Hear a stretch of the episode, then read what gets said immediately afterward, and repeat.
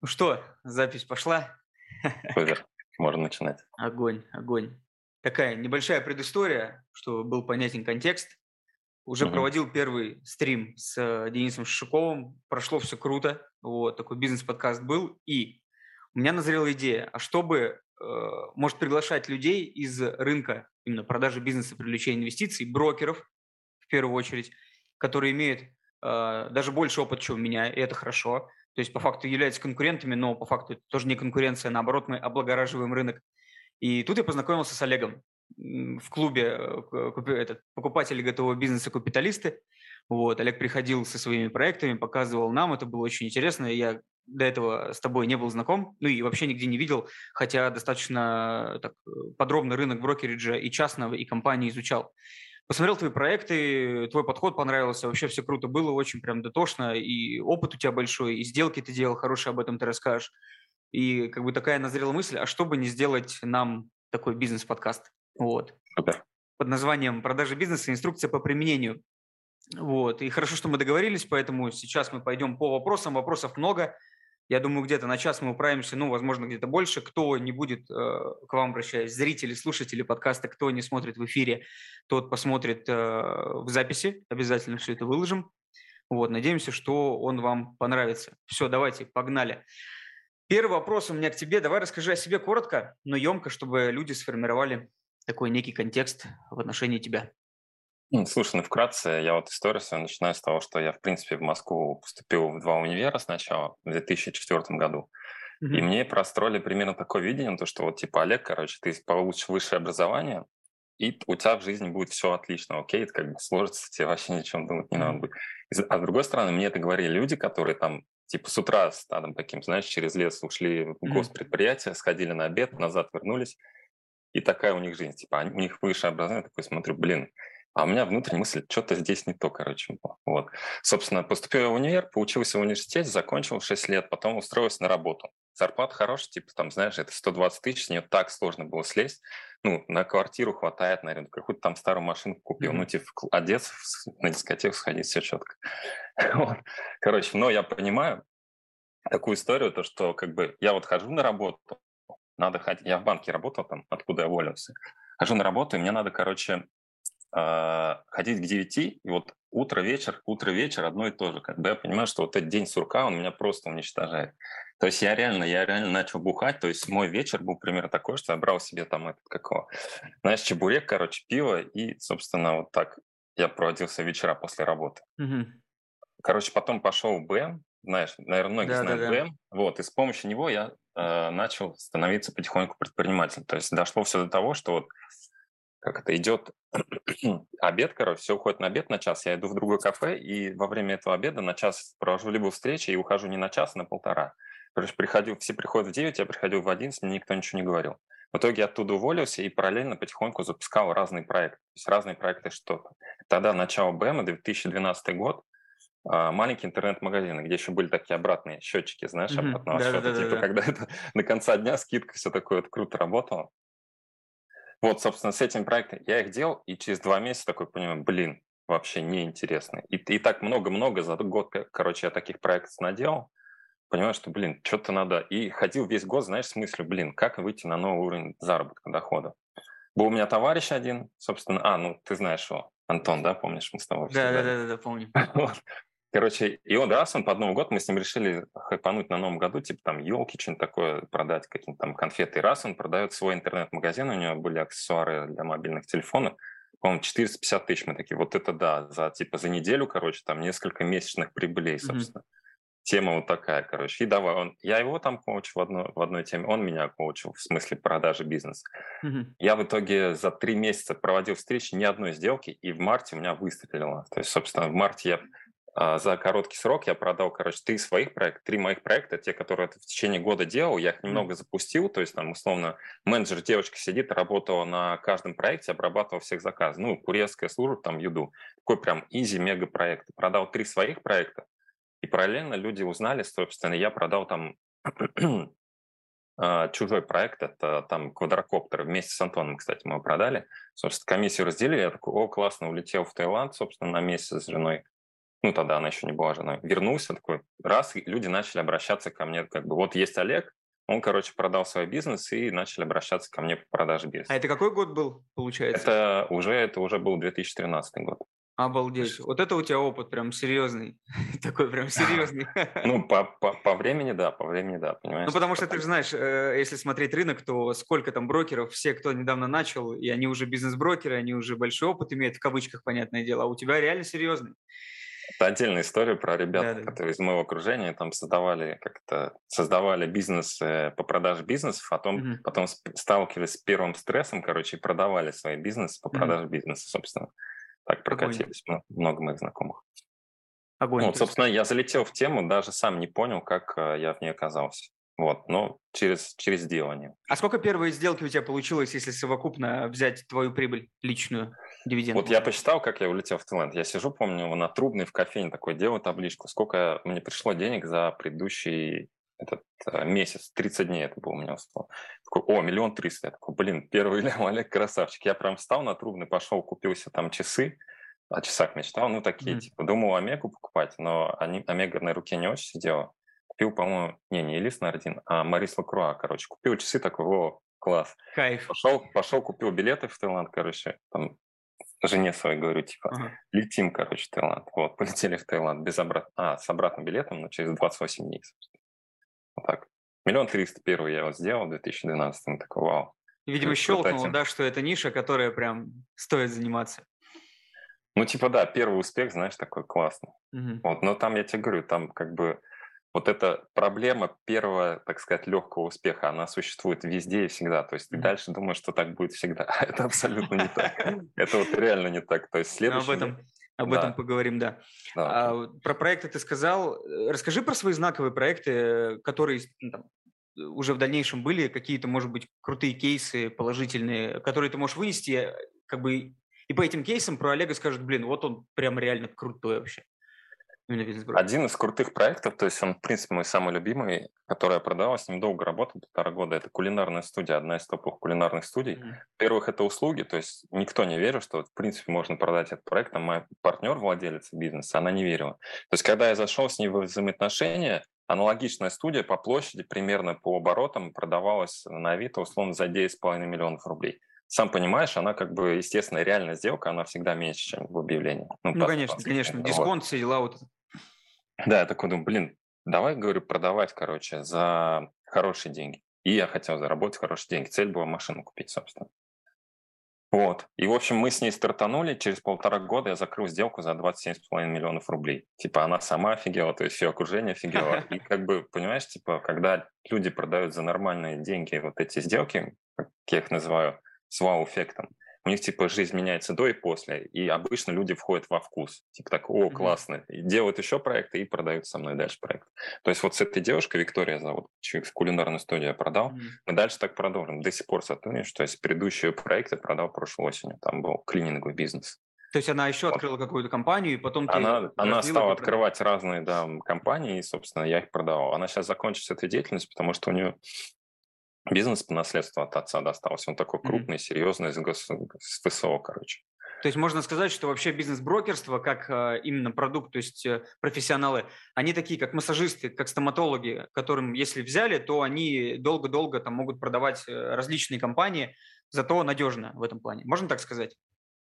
Ну, не совсем понял, надежно. Да, ну, имеется что? в виду, что ты продал один проект, да. По факту она обратилась к тебе еще. Она не пошла да, как будто в рынке да, и смотрела да, да, там телеграм-чаты да. и так далее. Конечно, да, конечно. То есть брокер, знаешь, да, как, как это, типа, личный адвокат семьи, там, личный зубной врач, mm. что-то такое. Типа, ему расскажешь все, это там, ну, это потом, наверное, обсудим про то, как действовать да, да. продавцу с брокером. Вот. Круто. Это один из проектов. Второй достаточно такой кейс, он больше такой пиарный, так сказать. Наверное, многие знают Ройстат. Бизнес, да. это его создал Герман Гаврилов, он сейчас такой уже достаточно высоко поднялся. Mm по-моему, на Кипре сейчас живет. Собственно, да, него да. до, до Ройстата, у него с партнером, партнера зовут Евгений, у него был проект про Canvas. Это типа, они делали такое мини-производство, они делали, короче, портреты на на заказ холстах, картины. На холстах, на холстах, на холстах, да. Типа у него там была классная система, CRM-система. То есть вот когда Ройстат, он вырос, по сути, из CRM-системы про Canvas. Короче, у, у Германа стала задача в том, чтобы продать этот проект Мы с ним встретились, посмотрели, договорились, начали работать, короче. И, собственно, когда я его тоже продал, там за 20, почти 30 миллионов был, реально сделку особо не помню, это сумму, это было давно. Вот. Он офигел тоже от того, что это можно было, было продать за такую цену. И, собственно, а, там, ну, это дальше там будет вопрос про провалы. Вот там у меня был параллельно с этим там некий провал mm-hmm. в контексте документов, собственно. И Герман нанимал знакомых там наших одних общих как юристов, я не знаю, как назвать, они бухгалтерией занимаются, юридическим обслуживанием бизнесов, там, людей всяких. Он их нанял отдельно, заплатил им 700 тысяч за документы, вот, но они тоже, типа, когда я сделку провел, такие, ё-моё, Олег, за такие, типа, никак, они никогда не поверили, что за такие деньги можно было бы продать, в принципе, этот бизнес. Ну, а людей, ты, типа... ты, ты вспомнишь по, по показателям, э, это какая была окупаемость? Годовая или два? Нет, или нет, нет, это было почти два года. Ну, то есть я, а, я знаешь, там еще какой веселый был прикол? Вот мои были mm-hmm классные переговорные практики. В этот момент я строил из типа компанию, короче, ну, mm-hmm. из, из своей деятельности. Mm-hmm. Потом я от этого отказался, потому что не рабочая схема. И, собственно, этот проект продавался через моего условно ропа, там, как ропа, не ропа этого. Я нанял, я нанял сотрудника, он как бы бегал вместо меня, как моя помощница, общался с людьми. Вот, и вот а, он в том числе продавал проект Германа. Суть в чем была? То, что мы уже все подписали, короче, залог, я приезжаю к Герману на встречу, он говорит, Олег, сорян, а, такая тема, короче, в crm мы, а, ну, они сами самописные crm показатели задвоены. Я такой, блин, прикол. Понял, да, мы уже вошли в сделку, все, работу сделали, yeah, показатели yeah, yeah. задвоены. Такой, ну все, капец. Ну, короче, в итоге, а, а человек, мы простроили, мы ему на эмоциях, не особо на цифрах, но и на эмоциях, которые продавали клиенту, который купил. вот.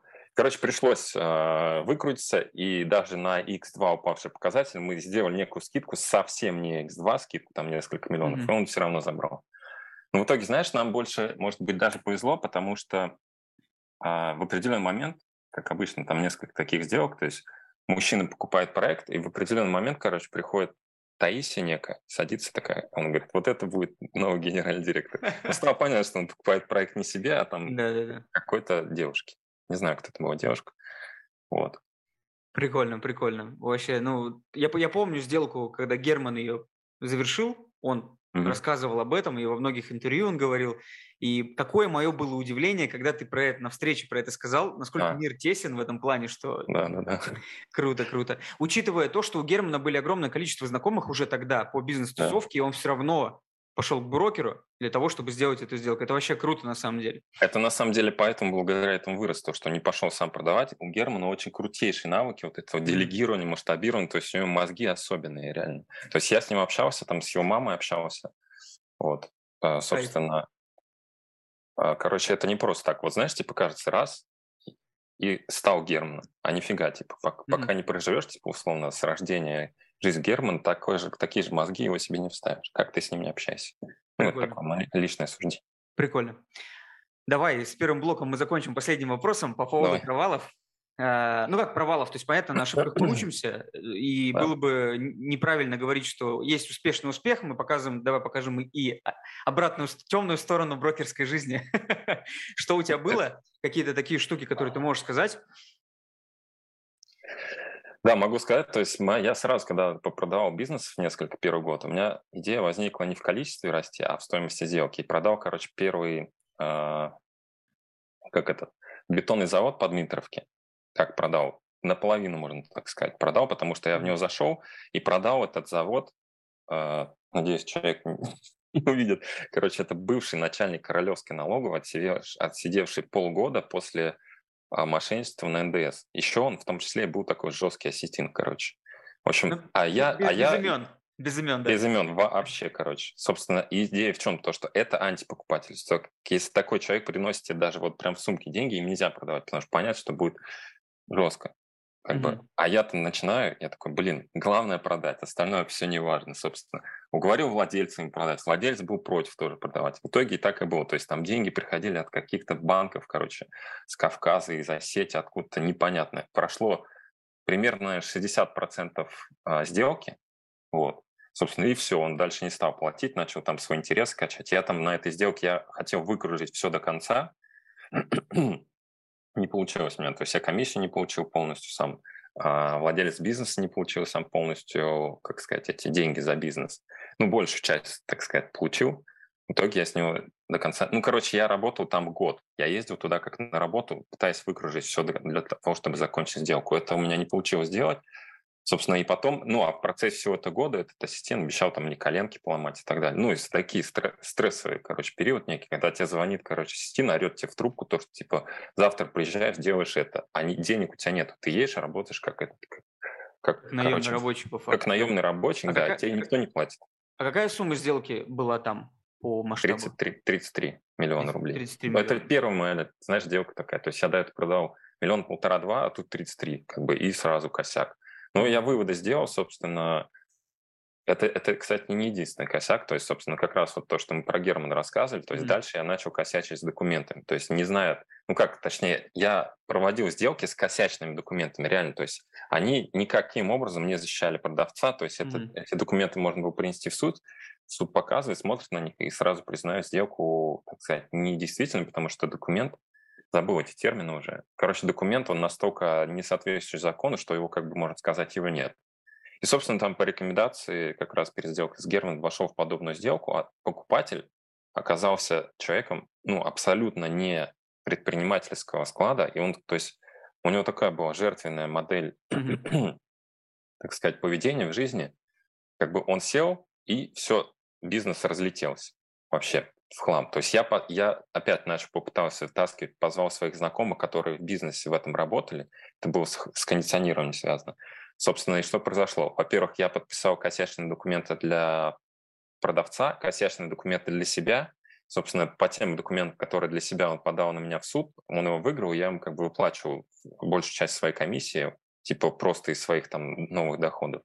Вот. С продавцом он долго-долго судился. Вы продавцы меня качали эмоционально, чтобы я им это самое, чтобы я им как бы компенсировал затраты на адвокатов, я, естественно, это не делал. Вот. Они выиграли в итоге у него суд, но у них это там порядка года шло. Вот, и потом я научился, собственно, работать с документами. Прикольно. Ну да, через такую боль. Через такую да, через такие годовые истории, ну, ломают коленки, собственно, тебя напрягает просто одним заявлением в суд, потому что у тебя просто, ну, ты подписываешь такие документы, в которых тебя просто, ну, про, это, знаешь, ты подписал, тебе в любой момент могут позвонить, сказать, типа, верни деньги, как бы, и ты должен вернуть по закону. Вот потом как бы до меня дошло, и, собственно, я более ответственно стал подходить к документам. Круто. А если такой последний вопрос, соотношение mm-hmm. удачных неудачных сделок, сколько у тебя ты можешь насчитать, ну, что в процентах зрителей? Слушай, если, наверное, в первой плане, в начале набирания опыта, то сделок там, ну, процентов 40 из 100, да, там, они, короче, с косяками. Mm-hmm. Дальше уже все, дальше уже как бы, ну, типа, сейчас остальные сделки, можно сказать, стопроцентная успешность. А общее количество сделок сколько у тебя уже? Слушай, мне сложно посчитать, у меня столько было мелких, ну, типа, может быть, под 300 будет. Оно, знаешь, оно еще было с косвенным участием, то есть кто-то звонил мне, кто-то, я кому-то удаленно помогал продавать э, бизнесы в других регионах. Круто, круто. Ну, Короче, главное, много. Много, да. много, все. Главное, слушатели, зрители подкаста сформировалась твоя компетенция, ну, потому что сделок реально много. То есть вообще э, это, это, это прям огонь. Отсюда и такой интерес нашего подкаста. Давай мы поговорим про, пойдем по второму блоку, про, про, про рынок 2022 uh-huh. года. Первый вопрос. Э, если сравнить 2021-2022 год, в чем сходство и различия? Вот по твоим таким Слушай, ну 22 год просто все более, более, так сказать, это в стрессе. 21 год немножко все расслабились после там окончания пандемии.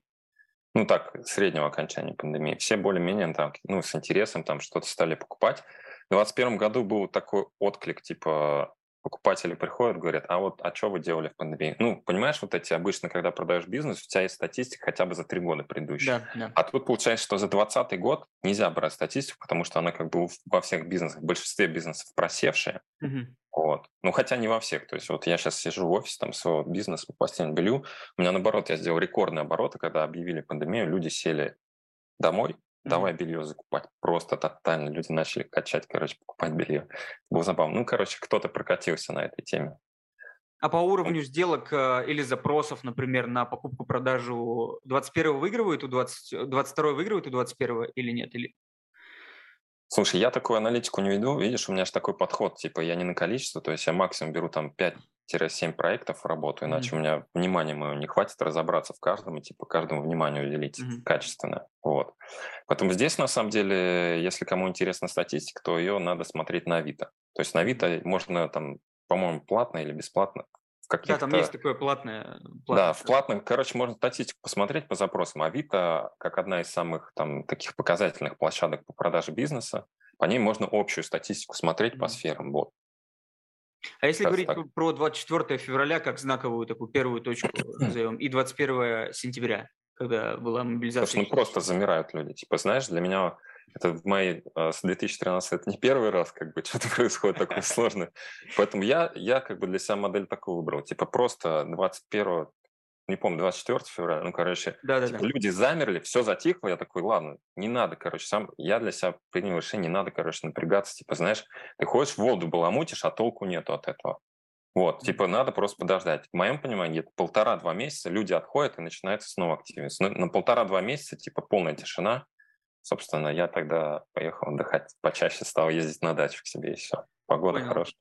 А вот причина продажи изменилась, если говорить про нее? Ну, вот к тебе приходят какие-то запросы, ты же не всех да. берешь, ты там скоришь. Да. Э, да. Как, да. Какая была, какая стала, вот если так сравнить? Слушай, ну раньше были причины, типа там больше таких причин, когда типа мне надоел бизнес, хочу что-нибудь новое открыть, то сейчас многие там от стресса продают. То есть mm-hmm. есть даже люди, которые, то есть я удивлялся, человек в Питере, просто уехал, и у него был действующий прибыльный кауринг, просто его бросил, вообще бросил. То есть, понимаешь, как бы не, не закрыл, не сотрудник, никто особо даже не знал, он просто встал, ушел, помещение открыто. То есть некоторые испугались настолько, что, ну, короче, у меня клиенты реально сейчас разделились на два типа. Одни замерли, испугались и, допустим, свалили, другие просто типа активировались, наоборот, начали действовать. Ну, вот как даже в клубе капиталистов, да, покупателей бизнеса, вот эта тема была, то, что там в основном люди собираются те, которые начали действовать, потому что понимают, когда кровь льется, типа, более-менее что-то с рынка можно взять себе выгодное и хорошее. Да, но по факту в таких только рынках и зарабатывают нормальный капитал, а не когда все да. штиль хорошо, тогда так все поделено. Тогда все на понтах ходят. Ну да, да, да, все. Давай мне оценку, там, мультипликатор по, по, по трем прибылям годовым или по пяти и так далее. А сейчас, э, и вот вопрос про оценку. У меня есть свое мнение в этом плане. Я считаю, что оценки упали сильно, то есть там 9 максимум годовая, годовая чистая прибыль, и то в зависимости от бизнеса, если отстроено, это то, что я вижу. Какие оценки, по твоему мнению, сейчас, э, насколько они упали, ну, опять же, в сравнении, если так можно, можно смотреть? Что вообще в моих проектах не, не упали. Типа, в моих проектах больше, ну, видишь, у меня не показательная выборка, слишком маленькая выборка на рынке. Mm-hmm. А, аппетиты бизнеса, то есть ко мне приходят типа предприниматели на продажу, те, которые не испуганные, да, в основном, mm-hmm. как бы для них как бы у них оценка бизнеса, она остается, потому что они остались в России, они продолжают вести деятельность, особо на них вот эти события, так сказать, они не повлияли, поэтому в моих проектах оценка сильно не понизилась, где-то даже наоборот. Люди, ну, как сказали, такие решили, что надо, короче, подрастить ее и продать лучше позже, типа, но за более хорошие деньги. Ну, потому что, знаешь, как это, есть э, бизнес, который продается там, условно, пора продать, а ко мне приходят сейчас в основном люди, которые, ну, это можно сказать, типа бизнесы, которые как бы, они и не хотели продаваться. Просто человек делает качественный, хороший проект с перспективой на будущее, и тут mm-hmm. почему-то решил, ну, обычно как то мне понравилась фраза, не не, не финансовая причина продажи, вот так. Ну да, да, да, понятно. Не финансовая это, причина продажи. Это тоже, вот я согласен, это самый лучший показатель, когда человек делает для себя. Вот есть, знаешь, вот недвижки, инвестиционные квартиры, когда тебя пляп ремонт uh-huh. и потом продают, а если ты под себя делаешь, это может быть дороже, но и оценка от этого выше. И вот когда я на такие бизнесы смотрю, у них регламенты есть, у них воронки посчитаны, и это в целом передаваемо, а не просто так, что взяли и строится тяп-ляп. Это да, больше похоже на бизнес. Конечно, конечно. Огонь, огонь. С 22 годом разобрались. Давай про такую практику-практику и тем, кто Давай. будет слушать, смотреть. К третьему блоку про продажу бизнеса поговорим. И первый вопрос, угу. что нужно сделать собственнику, кто нас будет смотреть, а нас будет точно смотреть собственники э, разного калибра бизнесов, что нужно сделать, чтобы продать компанию, вот если по таким шагам, ну, условно, там, 1, 2, 3, 4, 5. В первую очередь написать мне. Ладно, да, не хорошо. Да, Нет, давай, понятно, да, в первую очередь обратиться к грамотному, к грамотному брокеру, Конечно. с одной стороны. Если собственник выбирает путь, э, как это, выбирает путь самостоятельной продажи, то есть мое мнение, что это такая немного отрицательный путь, потому что ведущий в никуда из-за того, что вот есть два типа. Это, опять же, лично мое мнение, есть привлечение инвестиций в бизнес, а есть как бы продажа бизнеса. То есть привлечение инвестиций в какой-то степени посредник э, мешает, потому что насколько я видел, привлеченные эффективные инвестиции в проекты, там собственник, когда он продает себя, то есть он продает свою... А, короче, люди покупают вкладывают деньги на вере собственника. То есть брокер может, наоборот, эту веру убить. То есть он раз как появился в сделке и потом пропал, а собственником работать с этим инвестором. А здесь, наоборот, другая история. Здесь, получается, в большинстве случаев я наблюдал такую историю, когда собственник начинает вести переговоры с клиентом потенциально, он начинает много-много всего накидывать из своей картины мира, там, из своего прошлого, как он этот бизнес строил, а покупателю это вообще не надо. То есть каждое, знаешь, как это, как э, в Америке с полицией, типа, каждое слово лишнее сказанное про бизнес может быть использовано против себя. Я много раз это наблюдал, то есть там особенно заре. Продается какой-то пример приведу, просто продается какой-нибудь интернет-магазинчик. а, привет. А, продается какой-нибудь интернет-магазинчик, а, короче, связанный с поставкой из Китая, собственно. Что-то из mm-hmm. Китая идет, какой-то товар. А некоторые люди, и ты не знаешь, этот человек... Э... Так, сейчас, секунду. То есть ты не знаешь, боится это, есть ли стресс у этого человека по поводу доставки из Китая или нет этого стресса, собственно. И там всегда есть альтернативные пути того, что можно без поставок из Китая обойтись, собственно. вот. Как бы и собственник рассказывает про эту поставку из Китая, и, и как бы клиент пугается того, что в принципе есть такой бизнес-процесс, как доставка из Китая, и не покупает бизнес. А, в, а с другом, в другом случае можно было бы условно исключить эту историю, найти какого-нибудь поставщика, снизить чуть маржу, объявить об этом собственнику, убрать эту историю про поставку из Китая, и человек вышел на сделку. То есть вот нужно говорить так. не все, нужно говорить правильные вещи в правильное время, в нужном контексте. Но если так говорить, да? В целом, да, ну ты знаешь, как, если более точно, типа то, что спрашивает э, покупатель, надо говорить. Mm-hmm. То есть не из своей головы, а именно то, что спрашивает покупатель. Потому mm-hmm. что это как есть там модель продажи, забыл, как называется, когда вопрос задаешь. Спин. Помнишь? Это спин продажи. Да. Здесь по продаже бизнеса это лучшая вообще история, потому что ты спрашиваешь человека, чем тебе понравилось, и сам он себе начинает продавать бизнес, который ты ему предложил. Да. И люди накидывают, накидывают, накидывают, вот. То есть, соответственно, во-первых, а, в принципе, такая неэффективная стратегия самостоятельной продажи. Здесь, наверное, это работает в таких микробизнесах, когда там до миллиона, там ну, реально... Если, гру- если грубыми мазками, давай вот пройтись просто давай. прям там есть топ-10 или топ-5 этапов, по твоему мнению, да, что нужно да, делать, да, если там в микробизнес, например. Понятное дело, что лучше обратиться к брокеру, тут вообще вопросов нет, это сразу такой, как воздух априори. А вот если сам решил потестить, да, если сам решил потестить, то в первую очередь, собственно, нужно... Я всегда начинаю с цифр. То есть берется три года, статистика складывается в понятную табличку. Не табличка, которая ведется для, так сказать, для ведения хозяйственной деятельности бизнеса, а табличка, которая готова прям на... как для ребенка. То есть там, условно, почти три строки. Оборот, расходы рас, расписаны и чистая прибыль. Все там. Ну, то есть ничего лишнего. И это помесячно разбито в идеале за последние три года по бизнесу, потому что вид, ну, самый минимум это должен быть замкнут календарный год, потому что тогда, типа, есть ответ на вопрос, ну, типа, как, какая сезонность, потому что будет там последние полгода, типа, оставшиеся полгода, как, типа, зона, темная комната, короче, это вызывает дополнительный стресс. Вот, и все эти цифры, естественно, нужно все статистики, метрики подтянуть и собрать. То есть это одна из самых больших работ брокеров в микробизнесах, когда приходится, ну, то есть, понимаешь, да, мало кто ведет хозяйственную деятельность для того, чтобы повышать капитализацию бизнеса.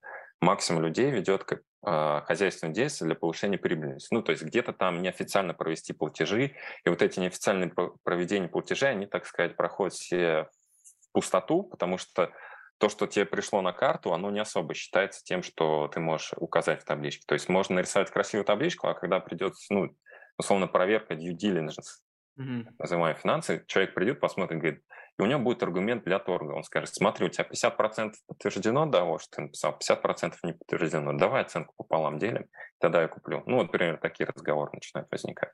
Ну, вот я как финансист могу сказать, что когда я смотрю mm-hmm. финмодели, а я строю достаточно сложные финмодели, большие, там, uh-huh. с инвестметриками, я, я вижу отчетность, ОФР, ОДДС, э, баланс, вообще это отдельная uh-huh. тема, и никто не сводит, хотя это нужно, по факту баланс это то, на что нужно смотреть, когда оцениваешь бизнес, потому что если он бизнес убыточный, то мы смотрим только на чистые активы в целом, которые есть только по балансу.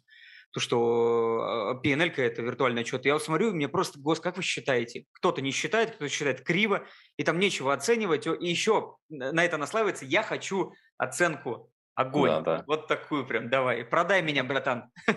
Боже. Это знаешь, как я две недели сидел в бетонный завод, когда продавал, я две недели сидел, там было два 1С. Один 1С для налоговой, другой 1С управленческий. То есть, когда я спрашивал у владельца, там ему 50 было с чем-то, говорю, а сколько за предыдущий год было денег? Он говорит, ну, не знаю, там, типа, я себе дачу построил, короче, машину новую купил. Ну, примерно, типа, там, 15 миллионов. Так, понятно все.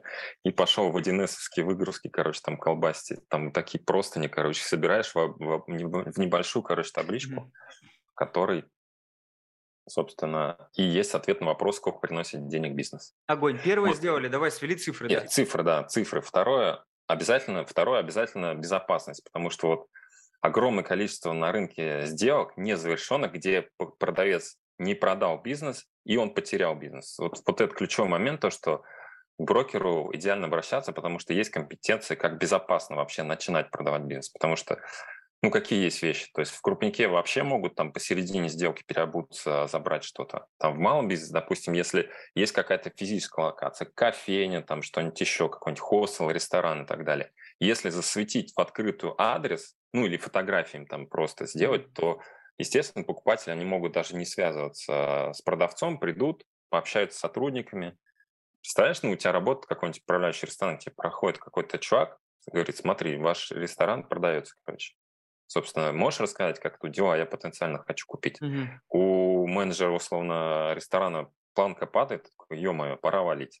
Потому что первое вообще в России сложное мнение, которое, наверное, вряд ли можно изменить, а может когда-то получится. Потому что если бизнес продается, ему все хана. То вот об этом то, мы поговорим она... отдельно, да, это а, очень а, все, глупое заблуждение. Да, да, да, короче. Вот, и это безопасность, то есть важно, в общем, безопасность mm-hmm. заботиться, то есть а, как в идеале действовать собственнику. Ему нужно описать некий инвестиционный офер абсолютно конфиденциальный. То есть если, допустим, ресторан на Петровке, то он говорит, там, условно, ресторан такой-то площадью, там, допустим, в районе, в таком-то районе Москвы, собственно, с такими-то показателями. Даже если нужно выложить какую-то красивую фотографию, то лучше какую-то скачать левую фотографию, чтобы никто, не дай бог, по дизайну не узнал этот ресторан. Mm-hmm. Вот, а потом уже, когда получаешь, ну, следующая стратегия э, для заботы о безопасности, она еще служит и дополнительным фильтром покупателя. То есть тебе звонит человек, ты отвечаешь этому человеку и, общаясь с ним, говоришь о том, что реквизиты и, в принципе, локацию смогу вам раскрыть после подписания, ну, индеи, короче. Берешь mm-hmm. простенькую индею, кидаешь. И тем самым реально люди, которые типа такие, что за индеи, да ну нафиг. Вот которые сливаются, это лучший фильтр, короче, от, э, так сказать, зрителей на рынок, которые придут посмотреть, mm-hmm. попить с тобой кофе и послушать, как вообще делаются рестораны в Москве. Вот, вот по так. поводу Индии, у меня инвест-юристы mm-hmm. есть в команде, я вот когда общаюсь с ними, я, они говорят такую вещь, что это, конечно, классно, Индии, mm-hmm. но это сложно работающая схема, то есть она не защищает, она такая на уровне психологии больше. Да, да, да, это Индиен в России, в России вот эти вещи, все истории, они как бы, ну, не работают, документы, вот любой документ, даже в сделке с э, Германом, когда мы сходили, я общался там с ребятами, которые делали ему документы. Интересно, у них много там было таких с властью. В России реально, если есть погоны, то любой договор идеальный просто, там подписан всем, но он растворяется, да, понимаешь? Да. Типа, если приходит, говорит, давай, короче, назад. Все, какие бы ни были красивые документы, ну, не сработают они, бумажки. Короче, это чисто психологически для фильтра mm. людей, которые потратят время, послушают и в итоге не купят. Вот. Все, ну, второе, получается, там... упаковали э, с точки зрения безопасности. Конфиденциально. Да, конфиденциально. Да. Не раскрывая, только раскрывая цифры, не раскрывая какие-то детали. Офер, офер, да. Да, можно это назвать таким э, условно инвестизером. Ну, типа краткая информация, да, которая да, дается. Да. Да, здесь еще тоже есть много нюансов, знаешь, то есть ты когда, допустим, в идеале продавать не конкурентам, которые оценят только, по сути, инфраструктуру материальной активы, ну, да, да, да. разбираться в бизнесе, а, так сказать, бытовому инвестору. Самые хорошие сделки проходят с бытовым инвестором. Бытовой инвестор – это тот, который с открытого рынка, который с помощью покупателя покупки бизнеса становится предпринимателем. Ну, типа, он сокращает время, тоже очень крутые люди, кстати, они просто в моменте с помощью денег вместо там десятилетнего опыта, который там плюс-минус туда-сюда ошибки, они раз, короче, деньги закинули, стали предпринимателем. Очень рисковая история, 50 на 50, либо получится, либо нет. Ну да, да, да. Полу... Но если получится, то ты красавчик, у тебя, короче, ты вместо 10 лет опыта, короче, раз и стал предпринимателем. Вот. И, собственно, я к чему это? То, что если расписываешь инвест-тизер прям с показателями дотошно, там, опять же, фудкосты там и так далее в рестораны, либо там конкретные площади, прям цифры, цифр много сделаешь финансовых, то придет человек, который обращает внимание на финансы. Mm-hmm. Ну, либо там какая-нибудь профессиональная деятельность. Пример там был, я кофейню продал, собственно, кофейня расписывал фудкост, стоимость там кофе и так далее, себестоимость там, короче, приходят люди, которые профессиональны в кофейнях, такие, так, у тебя, короче, а, кофейня, все понятно. Ну, там была хорошая кофейня, и приходит там пример человека, который мне много интересного рассказал. Приходит, говорит, слушай, Олег, я, короче, у тебя кофейню точно не куплю у тебя, потому что у тебя в ней все хорошо. А я как бы разбираюсь в кофейнях, я ищу кофейни, где есть какие-то косяки очевидные. Я их покупаю за минимальную оценку, через этот косяк продавлю оценку, короче, улучшаю и, собственно, зарабатываю. У тебя, типа, здесь все окей, поэтому я не куплю, мы посидели с ним, поболтали просто. Starbucks Прикольно. Ну, то есть уровень замороченности над упаковки а, влияет да. тот тип покупателя, который придет. Да, да. Если, например, даже проект какой-нибудь крутой, и его нужно продать, например, не рядовому, а стратегу, мы понимаем, выделяем эту ЦАшку, упаковываем под него, например, условно, там какой-то холдинг решил купить какой-то стартап, который мы продаем, то есть мы под них прямо вот так, туда инвестметрики мы прям упаковываем да, красиво, да, да, а если да. рядовой, то так, прикольно, прикольно, да. Но вот я люблю продавать. В бытовом плане, то есть, э, да, давай про кофейню расскажу, да, то есть давай, я убрал давай. все цифры вообще, убрал, и пришла девушка, купила кофейню, которая в процессе первый раз э, в моей жизни была такая, она ни разу не спросила, сколько кофейни денег приносит, прикинь. То есть я прибыль вообще не интересую, я такой, блин, а так можно было? Вот. Она по другим факторам, по эмоциональным купила. Ну, у нее все хорошо, она молодец. Прикольно, прикольно, прикольно. Вот так. Давай, с этим все, мы упаковали. Что делать? Дальше идет какой-то маркетинг, наверное. Как-то мы рекламим? Да, смотри, ну, если сначала первое, короче, цифры, второе – безопасность, третье – упаковка ПЦА, и дальше выкладываешь рекламу. То есть, в принципе, как э, в идеале делать рекламу. То есть, есть площадки Авито, есть спящие площадки, но с этих спящих площадок, ну, Авито – самая приносящая трафик. Но есть площадки более, ну, профессиональные, которые мало трафика, но там бывает так, ты полгода не, там платишь, короче, и оттуда приходит покупатель, а Авито mm-hmm. просто как затрата остается. Вот, в идеале находить эти площадки, собственно, именно под конкретный свой бизнес и размещаться везде, максимальным охватом это делать. То есть, mm-hmm. допустим, как я первый свой завод бетонный продал, то есть там даже Тассистин сидит такой, набирает купить бетонный завод при мне уже потом после сделки. Первые две, страны, две страницы Яндекса только с моими объявлениями. Ну, типа, знаешь, бесплатные площадки индексировались, и там есть ключевые слова «купить бетонный завод», и все наверх взлетело. Вот это, кстати, про неочевидные площадки. Э, да. Знаешь, знаешь такой сайт vc.ru? Да, да, да. Вот я сделал там блог и выкладываю свои статьи по финансам, по инвестициям, uh-huh. все такое, там по продаже бизнеса, что у меня, где опыт есть и понимание. И ко мне пришел вчера лид, у которого производство воды, которая приближена к морской. Об этом, то есть я а. уже... Да-да-да. Э, таких компаний очень мало. У него есть там финансовые показатели, все работает. Нужны инвестиции, там 40 мультов. Он пришел, увидев меня на этой площадке, вообще неочевидная площадка для меня, в том числе я делаю подкасты, потому что это все не очевидно. И, да, как бы, и он пришел, звонит, я говорю, откуда вы пришли в конце? Он говорит, я на VC увидел вас, там решил набрать. Я такой, зашел на сайт, почитал, и потом я такой, боже мой, какая жесть. Ну, типа, это вообще не, да. очень прикольный кейс. И вот это такие творчество, творчество, творчество, творчество, да, такое, типа, да. постоянное. Прикольно, прикольно. У меня, у меня был пример, я когда-то выступал в МБМе, каких-то лохматых годах на YouTube залил видео, прислали. Я тогда типа как раз компанию строил, выступил, что-то людям рассказал, на дощечке порисовал, на флипчарте, как продавать бизнес. Mm. Или как зарабатывать на продаже бизнеса, не помню точно. И человек пришел из Питера, у него была типа графия, он нашел вот это древнее интервью на YouTube, про которое я уже забыл, собственно, выложено. То есть там съемка, знаешь, такая типа я зрители. Я зрители. Такой, типа, за, за 3000 оператор, собственно. Ну, совсем, типа, несовременный. Он посмотрел, послушал и понял, что, типа, есть, э, ну, есть, короче, компетенции и набрал. Да, много кайф. неочевидных вещей. Прикольно. Кайф, кайф. Все, с площадками давай э, не будем mm-hmm. рекламить лишнее. Да, да. Короче, площадки, сделаем трафик на безопасный инвестиционный тизер.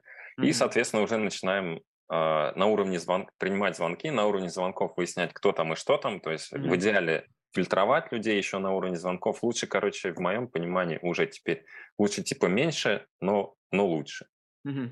Технология. Ну, короче, лучше отказать по телефону человеку, чем пойти встретиться с каким-то неадекватным, типа терять время. Огонь. Ну, на самом деле это не сразу было. Вначале, естественно, я встречался со всеми. Надо набрать, собственно, так сказать, этот, насмотренность, на, наслушанность mm. на людей, которые говорят по телефону. То есть раньше было так, что непонятно, я встречался со всеми. Исходя из этого уже набирался опыт.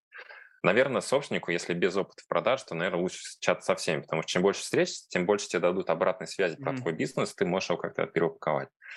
Вот, и далее, соответственно, продавать. Точнее, как продавать? Далее еще не продавать, далее, э, как, как это, улучшать инвестиционный тизер свой, потому что вот пришел человек, отказал, у меня модель какая работа? Пришел человек, отказал, говорит, почему не купил? Он говорит, не купил, потому что здесь вот это. Идешь, короче, переупаковываешься, и как ты эту причину либо доделаешь собственником, там, либо переупаковываешь бизнес для того, чтобы она как бы на глаза не попадалась. Вот я также с инвестициями работаю, ну, то есть один, один в один, на, на основе обратной связи, без нее никуда не бывает сразу крутого тизера, презентации и всего остального. Да, да. Это типа твоя картинка в голове, это, это не то, что думают да. покупатели, это иллюзия. И самое прикольное, что это же типа эффективная стратегия продажи, которая ведет к стопроцентному результату, потому что, типа, раз встретился, переупаковал, два встретился, и в итоге у тебя, когда ты получил много обратных связей, переупаковал тизер, у тебя получается идеальное инвестиционное предложение, идеальный бизнес, который, как бы, нет причин не купить, и люди, ну, как бы, раз и покупают твой бизнес. Кайф, Все. кайф. И вот давай, провели мы несколько встреч, да. получается, то есть изменили да. его, и потом следующее изменение, ключевое, бац, у нас сделка, говорит, все, хочу, давай, что делаем? В идеале либо аванс, сейчас, конечно, авансы не особо даются, ну, как бы есть специальный документ, не аванс, а намерение о ведении переговоров. Ну, это, это sheet называется, договор о намерениях такой. Он по факту юридически не обязывает, но тут в зависимости от сделки.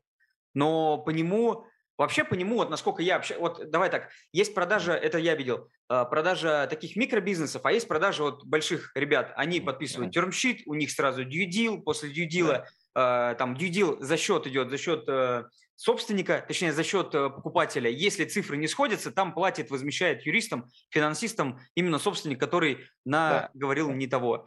Вот. Про предоплату, кстати, кстати, вот тоже интересный вопрос. Всегда ли дают предоплату? Нет, нет, не всегда. То есть это я тебе просто не договорю. Вот есть да, да. Э, у тебя идеальные, да, типа когда большие дяди говорят, да, они да, друг да. друга понимают, а чё, тут вообще небольшие дяди, тут вот реально до, до 50 миллионов там даже небольшие дяди. То есть мало кто хочет предоплату внести. И поэтому в 2000, по-моему, каком? В 2015 году, короче, в Гражданском кодексе вышел определенный закон, который позволяет сделать не, не термшит, да, не аванс, а на а, как это, соглашение о ведении переговоров. И в это соглашение о ведении переговоров, короче, есть документ, там, исходя, у меня из а, моей практики такой документ, соглашение о ведении переговоров, в которое вшивается то, что типа как бы аванс и типа он, ну как штраф за то, что э, кто-то слился. Ну, то есть кто-то там пропал, перестал вести переговоры, допустим. Mm-hmm. То есть как это, чем это защищает собственник, который продает? По сути, там вносится как некий а, замораживающийся бюджет по этому соглашению, mm-hmm. о том, что если там продавец слился, покупатель если слился, то типа деньги остаются продавцу. Это как бы то же самое аванс, но типа без возможности реально по закону Прикольно, вернуться. но это по факту эскроу счет в банке. Да, да, да. Вот с помощью типа гражданского кодекса там вышел. вышел Я правильно понимаю, что escrow, вот э, этим счетом, назовем так, э, служит да. брокер, э, у кого эти деньги хранятся? Или это собственник, который продает? Ну, это как, это как договоришься с... По документам это собственник, потому что, mm-hmm. ну, типа, на брокера зачем на себя закрывать какие-то документы? Потом, если у человека хороший юрист, могут тебя в суд позвать. Но, естественно, там, понимаешь, там же документы, цепочки документов, типа, получается, это предоплата, тебе закидывается назад. Огонь, вот. огонь. Давай, и что у нас завершение получается? А дальше, когда, ну, то есть вот момент, когда ты нашел покупателя, самое важное дальше выстроить безопасную структуру сделки, потому что, ну, безопасная структура сделки, это есть там материальный актив или есть нематериальный актив. Важно развести это на такие формы документов, которые, которые не смогут через суд признать ничтожными. Потому что mm-hmm. там, если в один договор впихнуть и продажу сайта, и продажу, там, допустим, какого-нибудь оборудования, то такого договора, ну, то есть его нельзя назвать. То есть это договор купли-продажи, да, там, а не может быть договора купли-продажи этого какого. Ну, короче, это все можно там привязаться через нюансы и признать договор ничтожным. Я правильно понимаю, что с точки зрения юридической, если это ООшка, то там а, базовое ДКП через нотариуса. Все. Да, но да, мы должны ООшка нему... проще. Да, но мы должны к нему пришить э, дополнения в виде, например, там программист написал сайт, но код не, как бы не передал на владение компании. Да, По факту да. это его код и факто он сайт себе заберет. То есть вот такие да. вещи нужно тоже учитывать. Лицензионное соглашение, да, пишется на код, там на все то, что тебе переданы права по лицензионному соглашению. То есть все надо, прям каждый актив, особенно нематериальный, выделять в отдельный документ, и эту цепочку документов в правильной последовательности подписывать, mm-hmm. потому что в некоторых случаях может случиться так, что ты передал актив, mm-hmm. а деньги тебе не вернули. Ну и суть в чем? То, что типа если происходит какой-то спорный момент, и получается за каждый, за каждую, за каждый актив тебе должны типа параллельно деньги заплатить. Потому что если обратка идет, ну как бы в суду, в суде будет такой же процесс, то что тебе говорят, верни деньги, у тебя обязательство вернуть деньги, а у покупателя должно быть обязательство вернуть что-то взамен, что, если он это платил. Mm-hmm. А если ты просто взял деньги типа за передачу бизнеса и не прописал, что, что ты ему отдал, то у тебя возникает обязательство вернуть деньги, mm-hmm. а у покупателя нет обязательства вернуть тебе бизнес. Ну, типа, бизнес понятия материально нет. Ну, такой, ну, да, я понял, да, да, бизнес... Ну, короче, должно быть за что ты заплатил, за что тебе заплатили, чтобы в случае обратной истории. Ну, и самое главное еще подписание актов актов приема передачи, что мы э, да, отдали, да, мы да, получили, да? Да, да, да. И это самое, ну, и это еще не все. То есть, когда деньги на кармане, рано радоваться, собственно. Потому что есть процесс, ну, передачи бизнеса. Угу. С одной стороны, это как зависит от экологии, наверное, продавца. То есть можно типа взять кэш и уехать в Мексику. Пока-пока, да. да. Да, все, и вы, выкинуть симку. Один подход. С другой стороны, он не самый экологичный. И в идеале э, хотя бы месяц-два делать сопровождение угу. э, покупателя, того, чтобы он комфортно вошел в бизнес, там, комфортно адаптировался в коллективе. Вот, потому что, ну, как бы, в любом случае тебе будет неприятно потом выслушать звонки, когда если человек пришел, ты его не придумал, он пришел, там, любят люди так по, по столу кулаком такие, я здесь шеф теперь. Все к ноге, короче, к носку, под пяткой будете у меня ходить. Вот сейчас у меня э, три проекта потенциальных на продажу. Возможно, mm-hmm. мы с тобой поработаем тоже, это обсудим отдельно. И я всем проговариваю, что 14 дней после продажи я как брокер являюсь неким гарантом, ну, таким, что все будет uh-huh. передано, все будет влито нормально и ничего такого не будет. Ну, это, знаешь, я когда думал, когда заходил на рынок брокериджа, вообще uh-huh. по инвестициям э, изначально, ну, вот продажа бизнеса как ответвление тоже, я такой, блин, ну, это же неправильно. Я бы хотел, чтобы меня просто бросили как собственника. Да нет, конечно. И для меня uh-huh. это такое, ну, как брокер, по факту, это такое некое преимущество, что, чувак, не просто передали там как хочешь все делай. Ну, не это, понимают, это не нормально. понимают люди, понимаешь, на рынке мнение про брокера это как этот агент по продаже недвижимости. Типа, да, да, да, такой скользкий. Это, да, это совсем разная деятельность. То есть история, я недавно узнал, оказывается, агент, ну, типа агент-риэлтор э, э, когда-то в советские времена был, ну, в 90-х был лицензированным, так да, сказать, лицензированной да. деятельностью. Потом это все, короче, отменили, и получилось как? То, что типа, этот проснулся какой-нибудь таджик, короче, такой, буду агентом сегодня, и пошел квартиру в аренду сдавать. Да, да, да. Ну, да, и также... из-за этого обесценивается. Ну, то есть много непрофессионалов, которые рынок обесценит. Брокер же согласен также, я продаю бизнес, да, а можно говорить, что ты продаешь бизнес, а можно реально продавать бизнес. Конечно, конечно, конечно, конечно. Ну, тут тоже вопрос, знаешь, когда... Mm-hmm. Вот у меня была сделка давно-давно, по-моему, порядка три с копейками года назад я продавал там не массажный салон, эпиляции салон. Там mm-hmm. три точки было. Э, со скрипом очень тяжело и все. Но я понимаю сейчас, что я финансист, я проходил много обучений, плюс у меня были проекты после этого, с точки зрения бизнеса я управлял. Я понимаю, как это делается, именно про оценку и так далее, и так далее. Uh-huh. Но тогда, когда ты зеленый, и об этом мы поговорим про блоки, про брокеридж, это вообще, ну, то есть это же жесть. Трафик сделать можно, но как дальше? И об этом ты про документацию говоришь, это же... Да, да, да. Ну, сделку провести, ну, типа, найти покупателя, это не значит провести сделку. Да. То есть у меня были кейсы, когда меня звали на этапе, когда найден покупатель, чтобы mm. как бы я выстраивал безопасную сделку. Уже и документации, и, в принципе, стратегии. То есть это тоже отдельная экспертиза, которая помогает ну, жить всем спокойно, как бы, и покупать, и покупателю, и продавцу полезная история. Огонь. То есть завершающим блоком, получается, мы э, подписали там ДКП, подписали все акты, все передали, все документально да. через нотариуса провели, и потом мы а, получаем деньги. Или мы ну, сразу... Да. Ну, вообще я стараюсь, ну, типа, любые рассрочки – это всегда опасно. Любые рассрочки, любые там, типа, ну, какие-то там платежи непонятные. Mm-hmm. Чем больше частей платежей, тем опаснее для продавца. То есть собственнику в идеале сели в кафе, подписали все документы, получил все деньги. Собственно, и дальше как бы уже помогаешь покупателю, новому владельцу адаптироваться для того, чтобы у него были такие, как минимум, заявленные тобой показатели, mm-hmm. а в идеале лучше. Это знаешь, как очень сильно зависит человеческий фактор, он почти непредсказуемый здесь. То есть я для себя такую метрику понял, что вот примерно 50 на 50. То есть, вот, допустим, может быть бизнес собранный на коленке, заходит туда активный человек, у него, короче, показатели качают, а предыдущий собственник локти кусает. А бывает идеальный бизнес, знаешь, типа, все систематизировано, бизнес-процессы каждый отточен, ну, просто вообще идеальный. Там, три года все это строилось, крутые финансовые показатели, приходит покупатель с низким наличием навыков предпринимательских, mm-hmm. раз, раз, разметает все там за, я не знаю, за две недели, за два месяца. А вот скажи, вот это очень важный момент на самом деле. Mm-hmm. Имеет ли смысл проговаривать такие вещи аккуратно, не говоря, что, слушай, как бы ты не тянешь, ну, изначально, что бизнес имеет определенные а, как бы критерий навыков и знаний, которые нужно завлад... Э, ну, заходить. Это имеет смысл проговаривать аккуратно, если делать? Как ты считаешь? Ну, знаешь, я много над этим задумался, я тут больше подход этого, знаешь, Абрамович, короче, как сказал, что типа, какая разница, кому мы продаем, главное, мы деньги, чтобы получить за сделку, за актив, короче. Угу. Типа, мы ж не котят продаем, собственно. Ну, все взрослые люди, понимаешь? Ну, да. И опять же, у человека, который приносите там 10 миллионов, у него, наверное, есть своя голова на плечах. То есть его учить чему-то, это может только повредить. Знаешь, типа как это, непрошенная помощь хуже намеренного вреда. Да, да, да. Здесь согласен. надо прям там, тут здесь очень рискованно, особенно для брокера, какие-то действия делать. Угу. Согласен. А, последний вопрос вот именно из этого блока. То есть я понимаю, угу. все, мы продали, подписали, все, огонь. И 14 дней прошло, провели, новый собственник влился, все хорошо.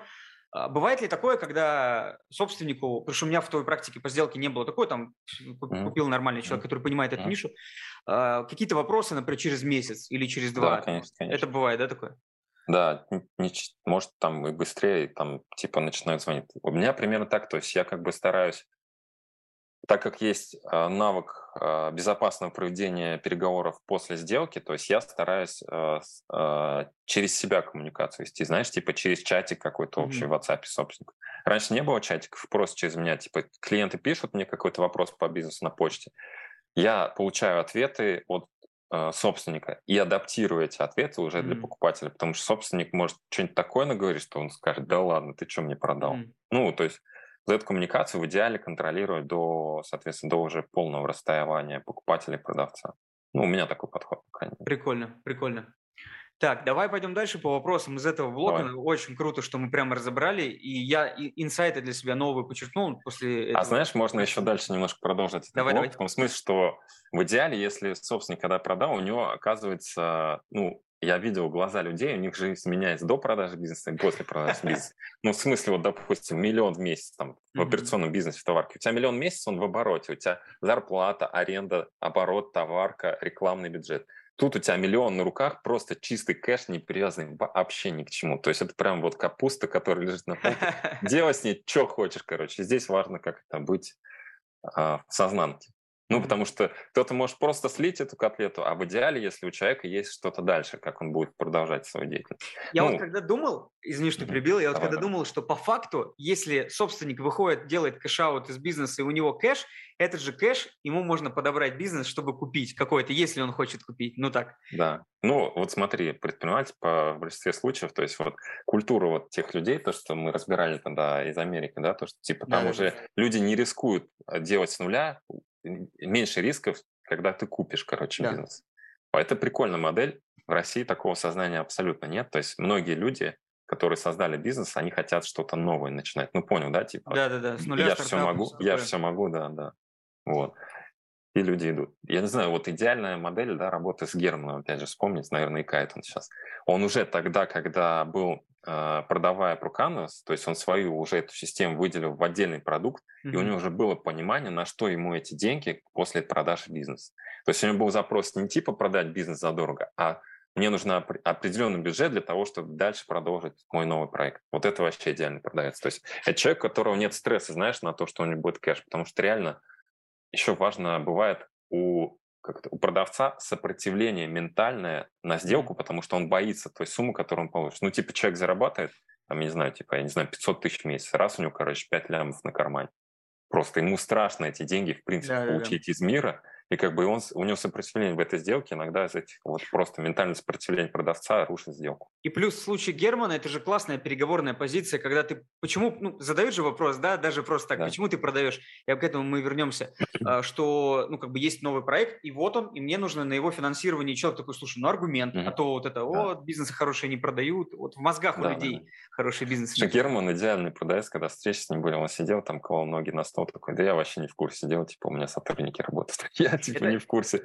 Вопрос, все вопросы к ребятам. Это прикольно. Про, э, про его проекты я же стал э, ну, как бы представителем, и на сайте у меня есть Тасмат, компания его платформа, нового проекта. То есть у меня есть такой uh-huh. новый MVP-стартап про там менеджмент, короче, чтобы компании, которые хотят привлечь инвестиции, они такие себе, и их нужно CRM настроить, оргструктуру, и вот я как раз стал э, представителем Платрума. А, круто, круто. Вот, да-да, и как раз он для меня такой хороший кейс в этом плане, что про него часто говорим. Так, давай мы пойдем дальше по вопросам. Давай. А, какие, какие ошибки совершают собственники, по твоему мнению, при продаже? Вот если там топ-3 можно выделить. Ну, топ-3 это 100% это палят локацию, угу. нарушают конфиденциальность.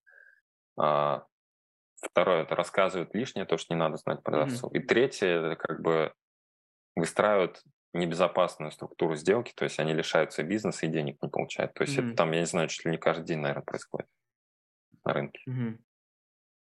Понял, вот. понял. То есть такие, да, прикольно, прикольно. Палят, э, говорят лишнее, главное не говорить лишнего. Ну, то есть не то, чтобы утаивать, а если Утаивать ничего не надо, говорить да. лишнее, рассказывать там всю историю своей жизни, там знаешь, где я родился, зачем, почему вообще я пригодился. Это же тоже такой момент, то есть приходит покупатель, у него есть одна картина мира, а ты со своей да. валом информации, ты на него КАМАЗом сгружаешь, он такой... Навязываешь, и сразу сопротивление да. возникает, типа, блин, какой-то... Он реально... Ну, знаешь, какое еще прикольное сопротивление возникает, я наблюдал? Он рассказывает, как ему было тяжело, короче. А у человека, допустим, в бизнесе было он очарован, романтическая история. Сейчас я перестану ходить на работу, короче. Пришел в офис, выпил кофе, ноги на стол, короче, все тут бегают, шуршат.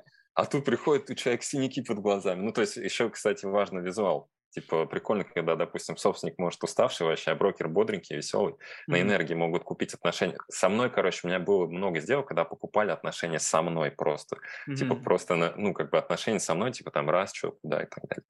И типа собственник накидает, какой он уставший у человека картина мира, как бы у него одна картина мира, этот рассказывает другую картину мира, то что типа, оказывается, ты будешь, короче, купить бизнес, будешь с синяками под глазами ходить вообще спать не будешь, семью не будешь видеть. И вот это все доносит. Такой думаю, блин, зачем мне такой геморрой? Пойду-ка я лучше завтра в 9 на работу. Прикольно, прикольно. Такой вопрос, один из последних этого блока у нас по поводу оценки. Mm-hmm. Я много записывал сам роликов и там на YouTube, и подкастов делаю, все такое. Я подхожу к этому с точки зрения финансов. У нас есть господи, 159 я уже забыл, какой закон, короче, ФЗ, который норм, есть нормативы оценки, затратные, mm-hmm. сравнительные, доходные, это все базовые, там есть подходы свои, DCF, DDM и так далее, то есть многие штуки. Вот если перенести это не с финансовой точки зрения, где большие сделки дяди, да, они оценивают по прям по метрикам, считают, у них там ваки, у них капмы и так далее, то есть это прям. А вот если на такой бизнес, который реальный, вот именно и, и меньший по масштабу, как оценивают, исходя из твоей практики?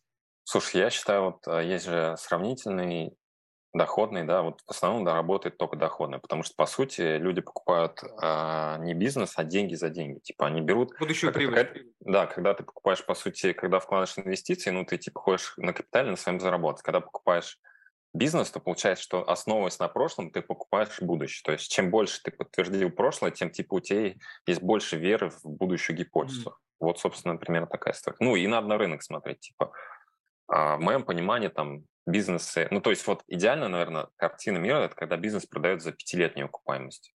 Ну вот пятилетняя окупаемость, это знаешь, когда акционерное общество, когда там совет директоров, да, да, когда, да, собственник, да. когда собственник, он участвует только в совете директоров, все полностью официально белый оборот, он через дивидендную модель с уплатой налогов получает прибыль. По НДФЛу, да. По НДФЛу, да, все оплачено. Вот это идеально. Ну, понимаешь, таких не бывает, да? Да, да, да, да, да, да. Вот, и, короче, и все, что отклоняется вот от этого идеального бизнеса, вниз-вниз по оценке. То есть в среднем, по-моему, типа российский рынок 18 месяцев торгуется. Ну, типа 18-24. Ну, в 24 это прям надо много эмоциональной части в сделку вложить. Огонь. 18-24. Огонь. Утвержденная прибыльность. А, по поводу оценки, здесь последний вопрос из этого блока. А, ну, мы понимаем, что оценка – это виртуальный, то есть э, показатели, да, это да. оценка – это переговоры. Э, финансы и финмодель нужна для того, чтобы Знаешь, отстоять эту оценку. Это какая реальная стоимость бизнеса? Сколько ты, ну, как бы не оценивать, сколько ты кэш получил, закрыл сделку, вот столько твой бизнес стоит. Остальное все такая слова, короче. Да, ну, либо как ты продал будущую, например, если бизнес недооценен, и ты показываешь, как ты можешь его качнуть, новый собственник, да, и тогда да. можно просить больше, это нормально в этом плане. Конечно, вот. конечно. И последний в этом плане вопрос, а, как отстоять оценку? Вот по твоему опыту, с точки зрения переговоров, мы показали мы показали метод оценки, мы показали стоимость, мы показали mm-hmm. активы, пассивы, и все столько. Ну, короче, а, материальные, нематериальные, точнее, активы. И в итоге назвали сумму. И человек такой говорит, покупатель, ну хрен знает. И начинается бадание. Вот как отстоять, как ты отстаиваешь для клиента, в том числе брокер для этого и нужен, чтобы многие об этом не понимают. Слушай, у меня самая рабочая история, ну, типа, там можно же делать э, модель плохой, добрый полицейский, типа, mm-hmm. важно, чтобы собственник был хорошим, потому mm-hmm. что, условно, с ним же отношения ну, как бы он потенциально хороший человек, хочется у него бизнес купить. Mm-hmm. Вот. И типа, а самому быть плохим полицейским. То есть всегда просто на конкретику вождь, типа, ну, в общем, никогда не давать скидку бесплатно. То есть если за что-то тебя просят скинуть, mm-hmm. то за это, допустим, тебе говорят, скинь мне миллион. Говоришь, окей, ладно, миллион согласен, но тогда сделка будет закрыта до конца этой недели. Ну, типа, а если человек просто, понимаешь, если он торгуется, то он и покупать не собирается. То есть мы должны вот этот баланс именно да, отдать, да. принять, э, всегда да, держать да, уровень. Да, никогда да, не да. давать, чтобы тебе на, на голову сели, прожали, все. Да. Я, Один раз, сколько... если ты почувствуешь, что ты согласен скидывать там без, без, без аргументов оценку, тогда все, ну, типа, тебя будет давить до самого низа, угу. пока ты не прожишь. Ну, у меня, по крайней мере, самый рабочий, это, типа, знаешь, продажи с улыбкой, собственно. Типа, угу. поржали вместе над оценкой. Вот. Ну, над, над скидкой, типа, да не, вы что, какие скидки? Ну, как-нибудь так как на шутку, в идеале на шутку ну, свести, да, да, тогда да. все забывают. Допустим, как я продал, у меня была такая история, там человек отторговался, я говорю, окей, давайте так, короче, вот если вы торгуете, ну, есть цена там такая-то, есть цена меньше. Типа, если цена там заканчивается через два месяца договор аренды, я примерно следующую позицию занял, то что я говорю, если вы, если за текущий бюджет без скидки, тогда я с вами до окончания договора аренды типа помогаю вам перезаключиться безопасно. Если с, как это, с, со скидкой, тогда типа я завтра не беру трубку. Ну, я как брокер, причем не как продавец. Mm-hmm. И тем самым такая, ну ладно. Ну, это Прикольно. потому что я понял, что этому человеку важно. Важный этот момент, для это эмоциональная история, я как бы это увидел, ему подсветил, собственно, простроил будущее, так сказать. Вот, и человеку для этого важно стало, он убрал все скидки. Еще бы я ремарку добавил такую, что никогда не показывать свою важность, то, что тебе важнее продать быстрее, срочно, вчера, да. господи, деньги, это сразу. Так это же главный подход к продаже бизнеса, то есть, типа, если есть, даже ты можешь это не говорить, а если ты придешь с ощущением, с метасообщением неким, типа, купи, пожалуйста, все, как бы тебя сразу будут давить, да. скорее всего, не купят, типа, состояние должно быть, что у тебя там, я не знаю, руки за голову, я завтра на Мальдивы, типа, короче, мне пофиг, купишь ты или нет, типа за тобой еще 10 покупателей. Просто в начале тоже мы уже угорали с Антоном, когда продавали очередь, ставишь, типа, веселая история, ну, типа, назначаешь в одном кофейне а, встречу нескольким людям с дельтой в пол, полчаса. Они в любом случае придут да, вместе, да, да, да обычно да. дальше. Еще можно, я с такой думаю, блин, а как на один бизнес набрать столько людей? а назначаешь на разные, они же между собой не особо общаются. И мы так как-то весело сидим в атриуме, стоит еще два человека ждут. И мужик такой говорит, Перу, а там два человека на другой стоят. Он говорит, а он, я, говорит, сейчас я поехал за передоплату, у меня, типа, говорит, мигалка есть, я сейчас на Садом развернусь просто до банка, до, до, это, до, до Таганской надо съездить, снять. Мы такие, окей, ладно. Он выходит, а он видел, он говорит, вы только этим отскажите. Мы такие, ладно, ладно. Выходим с этими двумя, пошли в другую кофейню, провели переговор просто, и все. Этот вернулся, заплатил, а, короче, аванс за бизнес. Вот и все. Короче, очередь решает. То есть вот mm-hmm. любая классика продаж, она работает везде, на самых крупных сделках всегда работает. Ну, это простые же, истины. Это же очень такой момент, который я объясняю в том числе вот покупателям. Позавчера у меня mm-hmm. была встреча, там, ну, правда, инвестиции, но mm-hmm. э, я вижу, что собственник, который хочет 250 мультов, но сейчас mm-hmm. 10 и продать mm-hmm. 20% доли, во-первых, он продавать не умеет, продукцию не знает, но я говорю, как вы будете продавать себя и как я продам вас, если вы не можете продать себя мне в этом плане. И uh-huh. для этого и нужен брокер, а многие это не понимают. Я в том числе и тогда объяснял, uh-huh. и каждому объясняю, что брокер нужен для того, чтобы создать, как бы помочь вам вот это как бы натаскать вас на продажах в том числе, помочь вот это мета-сообщение, убрать важность, типа, ну, блин, это же нормально, да. просто продается и все. А многие этого не понимают. И вот ты как, как, как детям, ну, тоже их винить, как бы они не знают, как, как это происходит.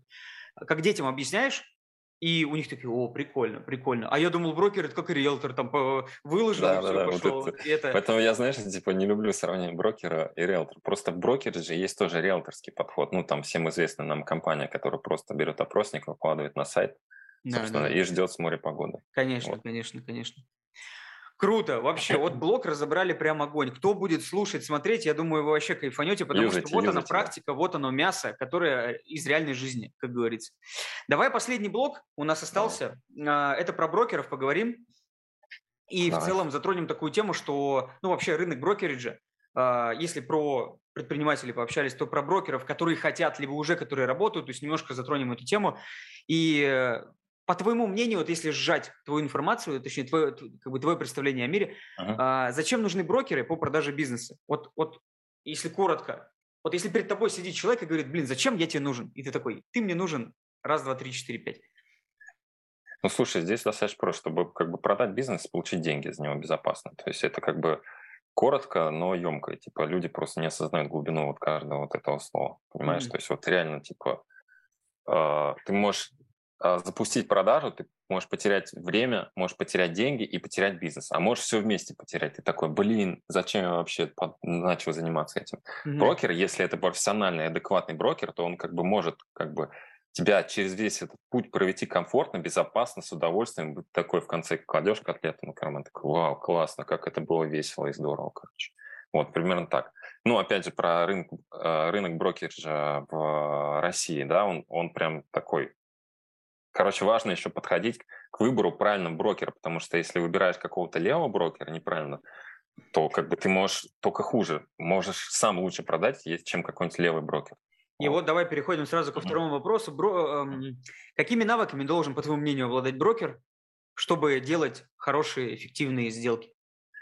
Слушай, это прям набор какой-то нестандартный. То есть я не сразу это знаю. То есть, по сути, он должен быть предпринимателем, он должен быть крутым продавцом, он должен быть подкован юридически, он должен экономически быть подкован и психологом быть пять вот таких штук, они их нигде не учат, их нигде не совмещают. Да. Ну, нет такого, короче, образования, где тебя учат быть предпринимателем, одновременно экономистом, крутым продавцом, психологом, собственно, и что там пятое забыл. Причем э, я добавлю, знаешь, такой момент, это как а. в боксе, вот я занимался там тэквондо 9 лет, и uh-huh. боксом, тайским боксом, и я вот понимаю, что с места ты можешь руку бросить, а вот чтобы руки и ноги были синхронизированы, тут а. нужно как бы тренироваться, чтобы вот эти все пять компонентов, они работали в едино. Я полностью с тобой да, согласен. Да. Я считаю, что тоже такую выскажу ремарку. Психолог обязательно, продавец железно, предприниматель именно с мышлением, либо каким-то минимальным опытом, потому что без этого непонятно, как бизнес работает с точки зрения бизнес-процесса да, самого. Да, да. И э, финансист. Вот для меня вот, да, вот, да, да, это финансист. вообще э, ну, я назвал экономистом. Ну, экономист-финансист в этом плане. Да, да. Я, я поэтому сейчас вот я пошел там учиться на очень крутую программу, повышать свой скилл, потому что я понимаю, что на большие сделки, когда ты выходишь, где заводы, где много активов, где нужно оценивать, и где не подойдет, просто выложил на Авито и погнали все это, быстро там залетело, где работаешь ты там и с оценщиками, и с юристами, и с финансистами, в том числе, которые всю жизнь на это положили, ты не можешь эту сделку провести просто так, которая сейчас, да, например, да, вот она идет, да. да вот сегодня клиенту выставил буквально перед нашей встречей э, договор, там э, актив, в котором э, сидит Рыбаков, ну там Технониколь, uh-huh, все такое, uh-huh, и там uh-huh. большие команды, которые находятся, и ты такой, блин, с ними работать, а если опыта нет, как с ними работать? Поэтому такая штука. Олег? Что-то подвис? Да, вот сейчас нормально. Да, нормально. По поводу больших сделок общался с человеком, который реально проводил сделки на 30 миллиардов. То есть он такой давно-давно, он строил сеть пятерка, который, который, когда их было еще 10 магазинов. Он мне рассказал интересную метрику, как делаются вообще сделки на большие чеки. Mm-hmm. То есть, ну, это опыт реального человека. То есть там, там понимаешь, типа, когда ты готовишь э, сделку большую, то, как он сказал, обязательно должна быть команда, потому что фишка в чем? То, что вот есть как минимум три э, пункта, три, три пункта уголовного кодекса, когда брокера могут посадить в тюрьму, когда он участвует в большой сделке. То есть подвести, особенно когда это несколько брокеров, это групповой сговор, собственно, как бы и люди прилипают лет на пять, собственно, mm-hmm. во-первых. Во-вторых, то есть обязательно должна быть у тебя команда юридическая, ну, короче, с командой точно работать. Интересная модель оплаты, какую мне подсветил, как это было. Собственно, mm-hmm. есть, допустим, проект за там миллиард, и, допустим, там комиссия некая. Там, как бы, и эта комиссия делится на фиксу, это 10 миллионов, допустим, фикса, да, которая платится сразу при подписании.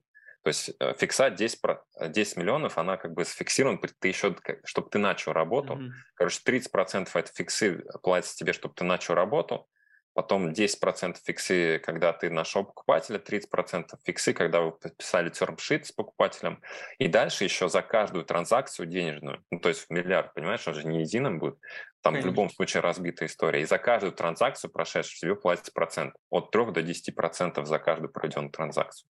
То есть он говорит, вот так работать имеет смысл. А типа то, что там типа иди продай мой завод, собственно, это такая Конечно, иллюзия, на, на больших например, сделках да, это нормально да. большая предоплата, тем более да. упаковка. Вот я понимаю, а, одна из таких моделей, вот почему с командой, и я в этом плане с тобой, э, если на мелких сделках работать, то, конечно, можно и как брокер частный, но если да, выходить да, и да. работать в этой нише прямо вот твердо и выходить на большие, то по-любому нужно строить либо компанию, либо команду имени тебя. Ну, должно у тебя что-то быть уже, твои да. люди доверенные, это важно, доверенные, я согласен.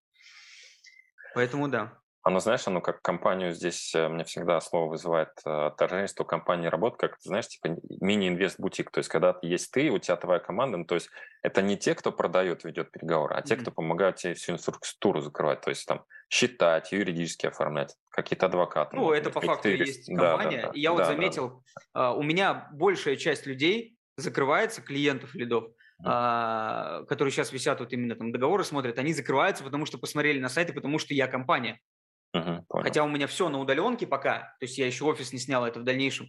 И, но это, это играет роль. Я, я замечаю это в разговоре, когда они говорят, что вы как компания. Я говорю, да, компания, вот такие-то, uh-huh. такие-то uh-huh. есть. Я не один брокер. Да, я, я был брокером, потом перерастал вот так. И это влияет на удивление. Хотя изначально я думал, что вот э, развиваться как брокер и сайт для себя делать как брокер – такая тема. Поэтому uh-huh. тут uh-huh. в зависимости от уровня, мне кажется, и та, и та модель работает. Да, но да. хочется в, своей, в своем портфеле, вот я для себя такой, сделать сделку на ярд – это прям вообще хорошо. Вот прям, да, это вот так будет. Это сто пудов. Не, не то, что не столько из-за денег, хотя деньги это хорошо, а столько из-за опыта, потому что, ну, сделок на ярд кто делал? Это мало людей. Такие инвестбутики Там люди делают, интересные. Там а? люди интересные. Там люди интересные да, другого уровня. Да. Меня еще всегда вдохновляют люди, короче, во всей этой истории. Огонь, огонь, огонь, огонь.